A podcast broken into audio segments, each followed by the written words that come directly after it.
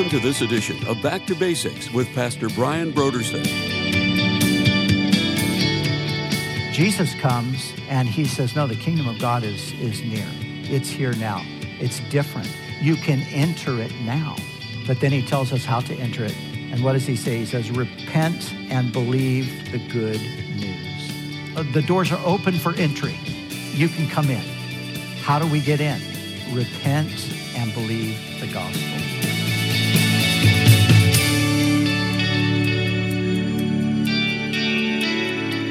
Today on Back to Basics, Pastor Brian continues his study in the Gospel of Mark. Join us as Pastor Brian concludes his teaching on Mark, chapter 1, verses 1 through 15, with a message titled The Gospel of Jesus Christ.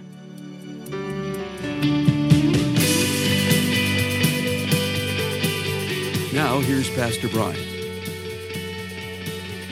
There's a scholarly debate as to who wrote the first gospel. Some people used to say Matthew did. Now most scholars think Mark did.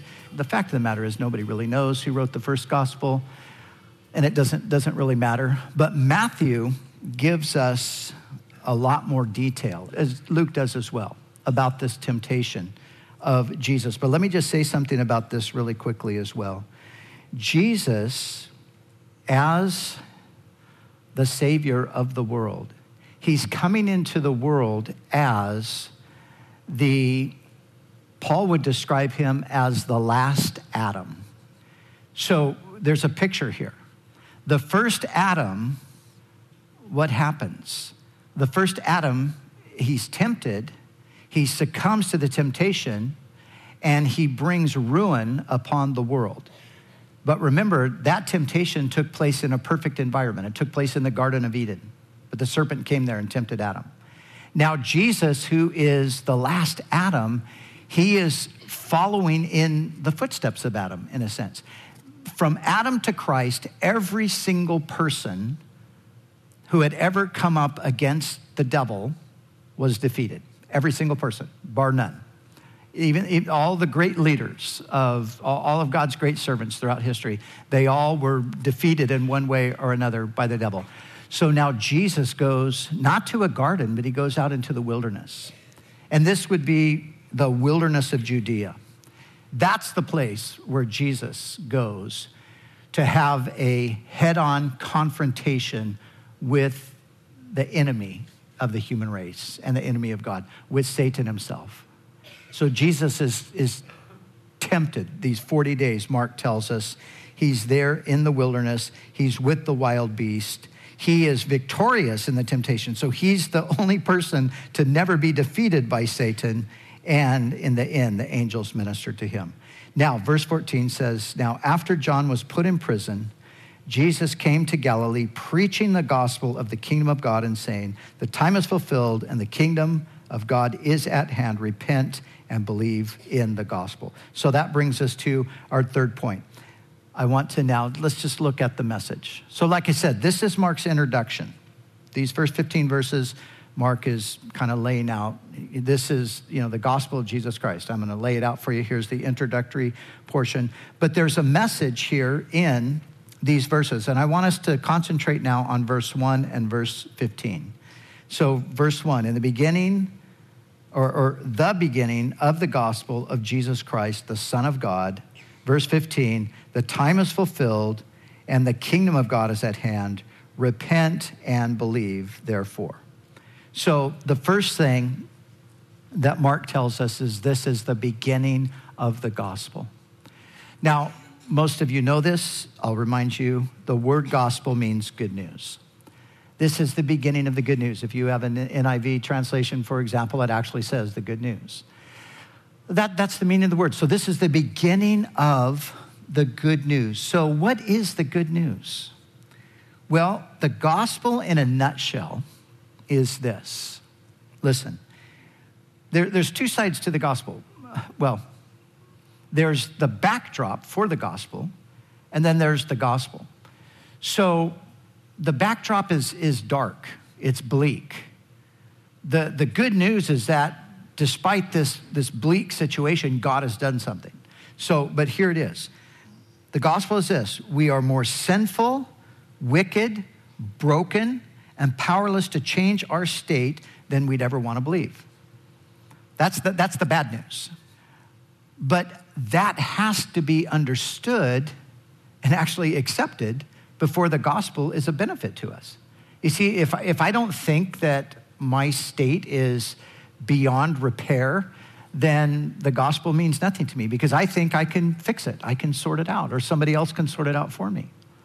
But the message that was brought to us through God's word and specifically by Jesus is that we are more sinful, wicked, broken, and powerless to change than we, than we could ever believe. We somehow are not by ourselves able to believe we're, our state is as bad as it is. But it is that bad. But here's the good news here's the gospel. We are simultaneously more loved, cherished, and longed for by God than we could ever imagine. So even though we are sinful, wicked, broken. God loves us. That's humanity. God loves this broken humanity. And because of God's love, He did something to remedy our problem. He sent, God the Father sent God the Son on a rescue mission to save us from our sin, to save us from the power of Satan, to save us from ourselves. And so this is the good news.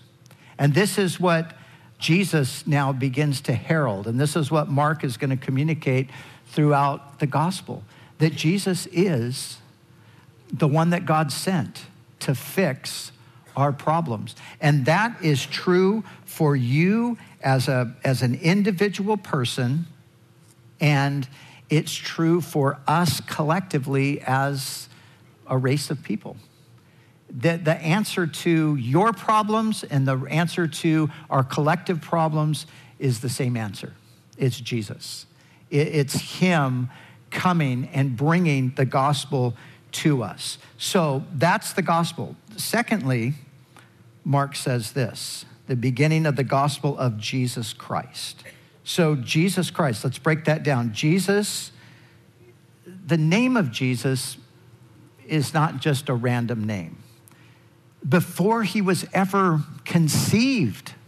Actually, when Mary was being told by the angel Gabriel that she was going to miraculously conceive a child, he told her this, and you shall name him Jesus. And the, the angel that appeared to Joseph told Joseph the same thing you shall name him Jesus. Why? Because he will save his people from their sins. And the name Jesus means the Lord or Yahweh, is, I think, the best Hebrew way to the way the Hebrew would have us pronounce it, Yahweh is salvation. That's what Jesus means. So, this is the gospel of Jesus Christ. Now, Christ, now we talk about Jesus Christ all the time, right? Of course, as Christians we do, but even non Christians talk about Jesus Christ all the time, and they use his name as, you know, an expletive in a sense. And, uh, but Christ means the anointed one. And the Hebrew equivalent would be Messiah. So, this is the good news about Jesus Christ, about the Lord our Savior, who is the anointed one, the Messiah. At the time of Jesus, and not just among the Jews, but kind of universally, at the time of Jesus, it's interesting, universally, there was a, a longing and an, and an expectation for a deliverer. You know, mankind has always lived with this sort of internal conviction that somebody's going to rescue us. Somebody's going to come and help us. Somebody's going to sort things out. And that's probably because that's the promise that God gave way back in the beginning. Remember, when God created the human race, he created us in a relationship with Him. Something happened that, that was broken, it was severed. But God said, I'm going to fix it. How is He going to fix it? He's going to send somebody to do it. So that would become the hope of the nations. That would become the hope of Israel, the hope of a Messiah. One who would be sent from God to right all wrongs and to bring everything back to the way God intended it to be this one would bring about universal righteousness, peace, love, and joy. So that's what people then, especially Jewish people, that's what they were longing for. And that's what Mark is saying has happened. This is the good news. Jesus, the Lord our Savior, the Messiah, the anointed one, has come. And then Mark adds this one thing he adds the Son of God. The Son of God. Now, also, let's understand this. To the people at that time and place, to be the Son of God meant to be equal with God. Now, I say that because that's not necessarily the case in our experience, is it? I mean, sometimes people will even say something like this Well, Jesus is only the Son of God, he's not really God. But you see, in that in those years, anybody who heard that in those days understood that this was a, a, claim to divinity. You couldn't be the Son of God and not be God. You have the very nature of God. And of course, the Jews did not believe that a man could be God. So when Jesus claimed to be the Son of God, they tried to kill him. John's gospel tells us that there was a point where the religious leaders they picked up stones to stone Jesus and Jesus said many good works I've shown you from my father. For which of these are you going to stone me? And they said we're not stoning you for a good work. You're, we're stoning you because you being a man claim to be God. You keep making yourself equal with God. How was he doing that? By saying he was the son of God. So Mark wants us to understand that Jesus is He's the Lord who is our salvation, literally, the Lord who is our salvation. As the prophet Isaiah said, that the voice of one crying in the wilderness, prepare the way of Yahweh. See, Yahweh himself would come. This was the thing that just in the end would blow everybody's minds, and, and still in the future will blow everybody's minds. Because there's coming a day when Jesus, who's been long rejected by the nation of Israel, will come back. And guess what they're going to discover? They're going to discover that the God they thought they've been worshiping all these centuries, it's Jesus. He's the one, He's the Lord, He's the Son of God. And so, this is, of course, what Christians have believed and proclaimed from the beginning. Now, let me emphasize this because once again, today, you know, we live in a time when there is blatant hostility to uh, the claim that Jesus is God, the only God, that He's the only Savior, that He's the only way to, you know, be forgiven or get right with God. There, there's blatant hostility, and there's always been hostility toward that. And in different times and places, the, the hostility level has varied. But in our situation, although in the, you know, many decades that I've been preaching, there, there's always been people who have disagreed with this, not to the level that we have today. But it does make sense if he is indeed who the Gospels claim that he is, the Son of God. Thirdly and finally, the kingdom. Jesus said, as he began to preach, he said, The time is fulfilled and the kingdom of God is at hand. So the time is fulfilled. This was the time. God, God set a time to bring the Savior into the world, and He came at that very time. But then Jesus said this he, so he goes out, now he's the one preaching, and he says, The kingdom of God is at hand. The kingdom of God is at hand, or NIV says, The kingdom of God is near. In other words, the kingdom of God is it's, it's here now, it, it's here for the entry. That's what Jesus began to proclaim. You can enter the kingdom. It's, it's, right here available to you. You can enter it. It's not going to be what you think. At the time, of course, what they thought is that the kingdom is going to be manifest by the king coming, conquering the Romans, destroying them, and establishing the Davidic throne and exalting us, the people of God, to a place of prominence. That's what they thought. Jesus comes and he says, No, the kingdom of God is, is near. It's here now. It's different. You can enter it now.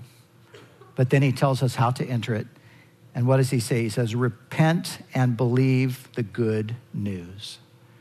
So the message that Jesus went out was the kingdom of God is here, it's available. Uh, the doors are open for entry. You can come in. How do we get in? Repent and believe the gospel. Now, this is still true today. And of course, back then, they, you know, some did. We need to understand this about the kingdom. Somebody put it like this, and, and this is the way we should understand it the kingdom is already, but not yet. So the kingdom of God is here now. Actually, if you're a believer in Jesus today, that means you're under the lordship, He's your king, you're in the kingdom of God. The kingdom of God is here. You're, you're living in that realm if you're a believer. But we all know that although that is already the case, it's not yet what it's ultimately going to be, right? So we know that when the kingdom comes in its fullness, that righteousness, that peace, that love, that joy will be universal. But that's not here yet, but it's on its way. But we get to, anybody can experience it personally, and then we end up experiencing it collectively together with one another because we all become citizens of that kingdom.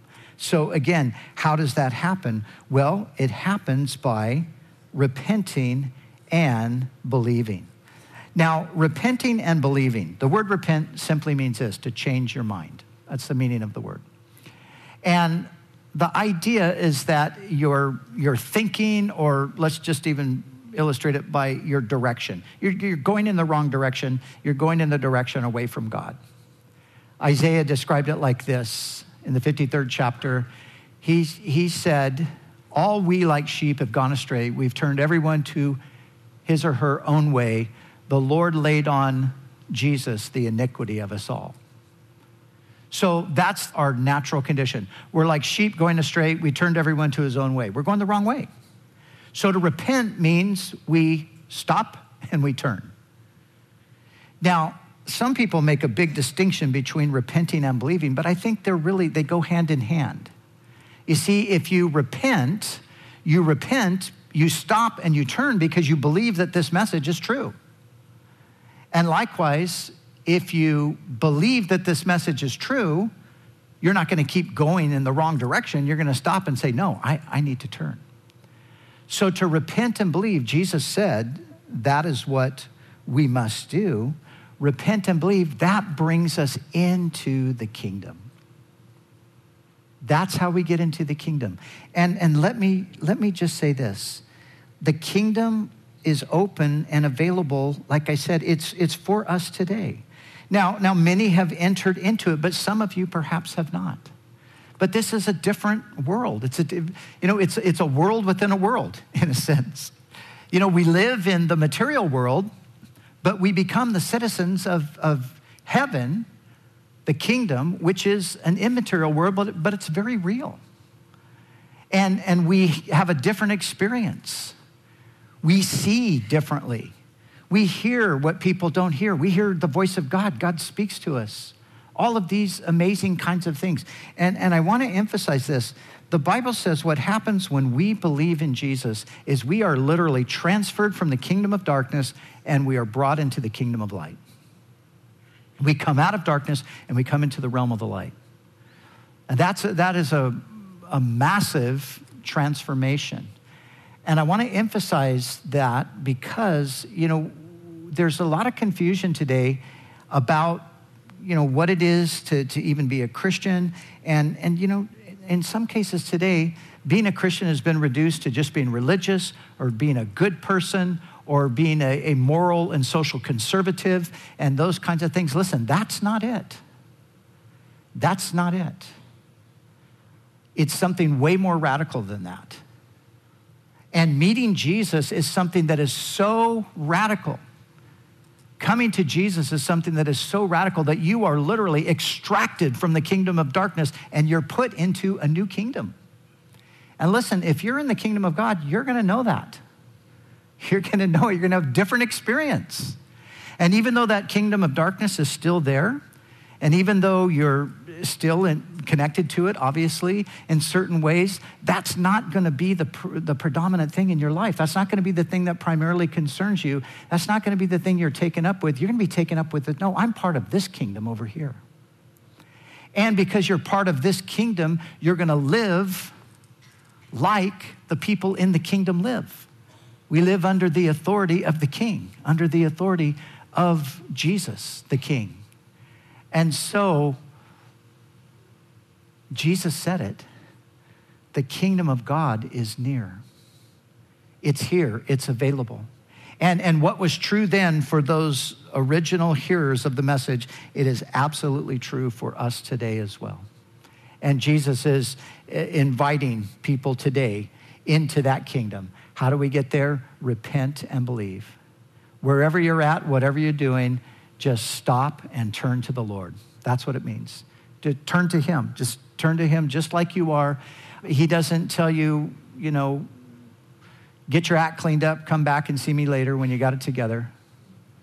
And I want you to see this because sometimes I think we get the wrong idea with repent.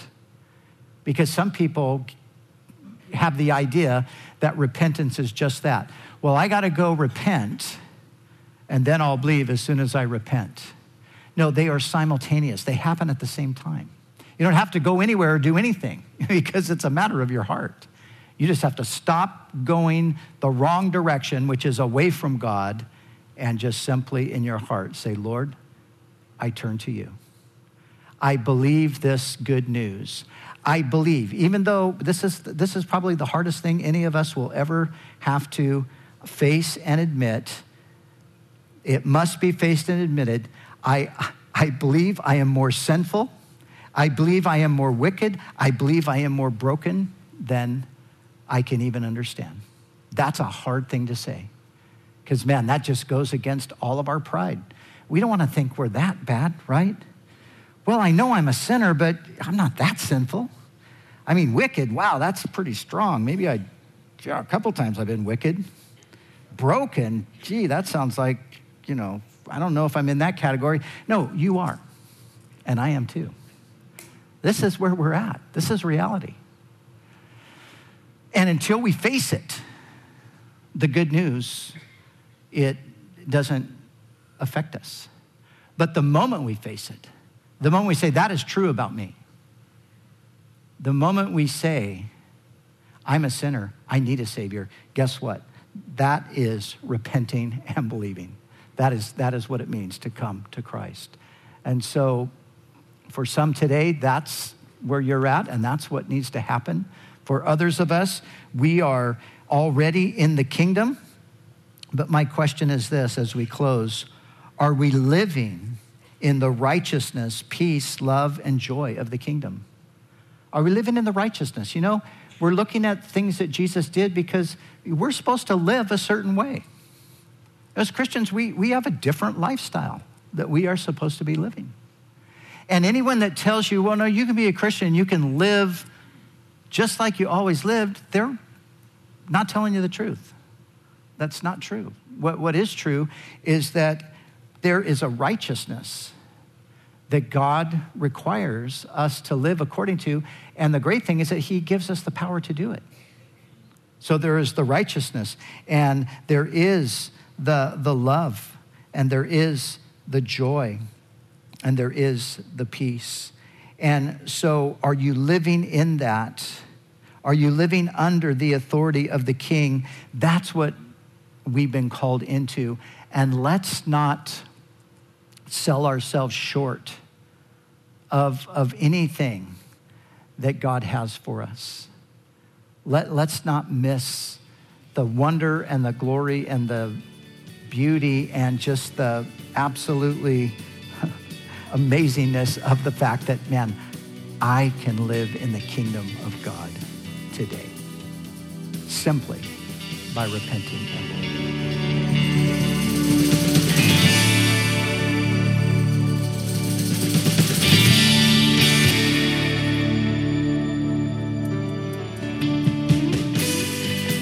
For the month of June, Back to Basics Radio is offering a book titled The Gospel by Ray Ortlund. With powerful insight and clarity, Ray Ortlund presents a grand vision of what the church can be if we embrace the power of the gospel and apply it to our daily experiences and witness for God.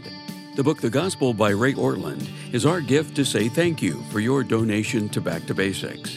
So we encourage you to call us right now at 1 800 733 6443 or visit us online at backtobasicsradio.com.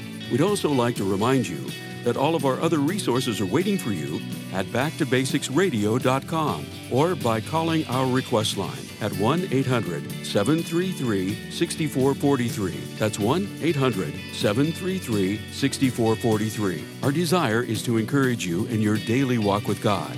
We'll continue tomorrow with more valuable insights from Pastor Brian as we study together in the Gospel of Mark.